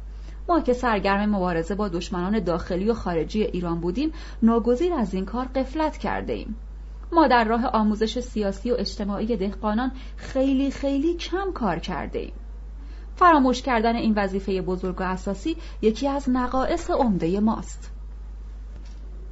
بعد از سخنان من مذاکره ادامه یافت. درباره خط مشی آینده بحث و بررسی های فراوان شد. درباره سرنوشت پول های متعلق به فرقه دموکرات مذاکرات لازم به عمل آمد. تصمیم گرفتیم که مبالغی از آن صرف تربیت کادر و تقویت مبارزات فرقه در آینده شود. و مبالغی نیز به خانواده های فقیر قربانیان راه آزادی و استقلال ایران پرداخت شود. و همچنین از آن محل باید به انقلابیونی که در راه مبارزه دچار فقر و بیکاری شدهاند و به دهقانانی که با وجود گرسنگی و بیماری و ستم مالکان مبارزه را تداوم بخشیدند کمک شود. بعد از خواندن این دفتر خاطرات گرانبها و پرارزش هنگامی که آن را به معلم جوان مجید جوادزاده پس می‌دادم گفتم قهرمان این ماجرا پدر توست؟ در جوابم گفت خیر من همون مجید پسر جواد آقا هستم که در این دفتر خاطرات بارها از آن نام برده شده است. گفتم پس این ابوالحسن بیگ نویسنده دفتر خاطرات چه کسی است؟ گفت او در اصل از اهالی تبریز بود که مدتی در باکو در معادن رامانا شغل مکانیکی داشت. نام واقعیش نصرت حسینوف است. گفتم نصرت حسینوف؟ و بعد با اشتیاق پرسیدم کجا می توانم او را ملاقات کنم؟ لابد از زندگی با ارزش و پرماجرای خود ده برابر آنچه بر روی کاغذ آورده مطلب گفتنی دارد. معلم آهی کشید و گفت متاسفانه او دیگر زنده نیست در قیام شیخ محمد خیابانی که در آذربایجان برپا شده بود از نزدیک شرکت داشت و به همین سبب در سال 1921 یعنی 1300 شمسی به دست عوامل دولت پادشاهی قاجار یعنی به دستور مخبر و سلطنه در تبریز اعدام شد پرسیدم پس همسر زیبا و دوست داشتنی اون نینا کجاست؟ گفت او مادر من و مربی پرورشگاه اطفال یتیم است که آرشاک سورنیانس دایر کرده است. معلم این را گفت دفتر خاطرات را در کیف دستی خود گذاشت و دور شد. پایان. پیگفتار مترجم صفحه 2025 درباره ویژگی های تبریز مهالود با سایر آثار مشابه در زمینه تاریخ مشروطه ایران مواردی در پیشگفتار عنوان شده و اینک که ترجمه دوره کامل آن منتشر می شود لازم می دانم موارد دیگری نیز از این ویژگی ها را به نظر خوانندگان عزیز برسانم. یک تردیدی نیست که قصد و هدف اولیه اردوبادی از خلق این اثر تاریخ نویسی به معنای اعم یا اخص آن نبوده است. چون در صده های 19 و 20 میلادی به موازات تکامل وسایل چاپ انتشار داستانهای بلند تاریخی و قهرمانی از سرگذشت ملتها در مقیاس جهانی با استقبال عظیمی روبرو شده بود و اردوبادی نیز که یک نویسنده حرفه‌ای به شمار می‌رفت خواسته در این راستا تب آزمایی کند و خمیرمایی داستان بلند خود را رویدادهای انقلاب مشروطه ایران قرار دهد که عملا در آن شرکت داشته و از نزدیک شاهد و ناظر ماجراهای آن بوده است. البته ناگفته نماند که در چند مورد در چگونگی روایت رویدادهای تاریخی داستان با آنچه عملا اتفاق افتاده مقایرتهایی دیده می شود که شاید به خاطر انسجام داستان نویسنده ناگزیر به بیان آن بوده است. و جا دارد که صاحب نظران نکته سنج به این نقیصه ها زیاد خورده نگیرند. دو فروپاشی تزاریسم و پایان حاکمیت خاندان رومانف ها فرصتی به اردوبادی می دهد که به آرشیو محرمانه وزارت خارجه تزار و جانشین امپراتوری در قفقاز به راحتی دست یابد. زیرا او یکی از افراد مؤثر در حاکمیت جمهوری سوسیالیستی آذربایجان شوروی بود. چنانکه پروفسور احمد شفایی در کتاب سی و هفت سال زندگی در شوروی او را یکی از سه عنصر اصلی سیاستگزار آن جمهوری در دهه چهل صده بیستم میلادی معرفی می کند. پاورقی. قیام افسران خراسان و سی و هفت سال زندگی در شوروی. نویسنده پروفسور احمد شفایی ناشر کتاب سرا سال 1365 صفحه 124 ادامه متن اردوبادی اسناد و مدارک و مکاتبات مربوط به ایران را که اغلب آنها حتی در کتاب نارنجی یعنی نشریه وزارت خارجه روسیه و کتاب آبی یعنی نشریه وزارت خارجه انگلستان نیامده است دستچین می کند و از آنها برای پربار کردن اثر خیش استفاده های شایان می کند و از این رهگذر بر اعتبار کتاب خیش می افزاید. خواننده ایرانی با مطالعه این اسناد و مکاتبات در میابد که دول استیلاگر روس تزار و استعمارگر انگلستان چگونه سالیان دراز بر سرنوشت ملتهای آسیای صغیر و میان چنگ انداخته بودند و در تمام شعون زندگی مردم این مناطق دخالت می‌کردند و اغلب دولت مردان ایران نیز از شاه گرفته تا رجال و حکام محلی سرسپرده و نوکر گوش به فرمان آنها بودند. سه خواننده ایرانی با مطالعه تبریز مهالود در میابد که مردم میهن ما در اثر دخالتهای ناروای بیگانگان سلطگر چه گذشته دردناکی داشتند و استقلال و حاکمیت آنها چگونه ملعبه اجانب زورگو و حاکمان خود فروخته داخلی بوده است و بدین طریق به ارزش دستاورد بزرگ انقلاب شکوهمند 1357 پی می‌برد و با مقایسه ایام بعد از انقلاب با آن روزهای سیاه به این نتیجه می‌رسد که زندگی اسارتبار گذشته ناشی از مداخله بیگانگان در اثر فداکاری و پایمردی این مردم به سر آمده و دیگر سرنوشت میهن ما در مسکو و لندن و واشنگتن رقم نمی‌خورد. چهار ماهیت درونی و خصوصیات روانی شخصیت های تاریخی آذربایجان را در جریان انقلاب مشروطیت اردوبادی نه مثل یک وقایع نگار بلکه چون روانشناسی حاضق موشکافانه بررسی و تجزیه و تحلیل می کند. که در هیچ کدام از آثاری که در این باره تا کنون منتشر شده است این شخصیت ها چنین بیرحمان کالبد شکافی روانی و سیاسی نشدند و نیز رویدادهای انقلاب را نه مثل یک گزارشگر عادی بلکه از عمق و ریش ردیابی و پیگیری می کند. مثلا در اغلب نوشته ها آمده است سمدخان شجاع دوله این مرد صفاک افرادی را که به دستور او بازداشت می شدن در حوزه پر از یخ می انداخت و چوب می زد. ولی نگفتند این افراد کی بودند و جرم آنها چه بوده است. اما اردوبادی می نویسد کسی که در حضور سمت خان در حوز پر از یخ چوب می خورد جوانی بود که جرم او خواندن تصنیف های دوره ستار خان بود. و یا کسروی در صفحه 684 تاریخ 18 ساله آذربایجان می نویسد نقیخان یعنی رشید الملک آهنگ تهران کرد ولی به آنجا نرسید. در زنجان با تیر یکی از مجاهدان کشته شد. ما از چگونگی این کشتن آگاه نشدیم و این می‌دانیم که با دستور کمیته دموکرات تبریز انجام گردید. اما اردوبادی به طور مشروع می نویسد که چرا و چگونه و به دست چه کسی رشید الملک ادامه انقلابی شده است. در خاتمه یک بار دیگر خاطر نشان می سازد که این رمان تاریخی اردوبادی از وجوه و ابعاد گوناگون قابل نقد و ارزیابی است و در مقایسه با آثار مشابه خود وجوه متمایزی دارد که کار بحث و بررسی بیشتر درباره آن به عهده صاحب نظران صلاحیت دارد.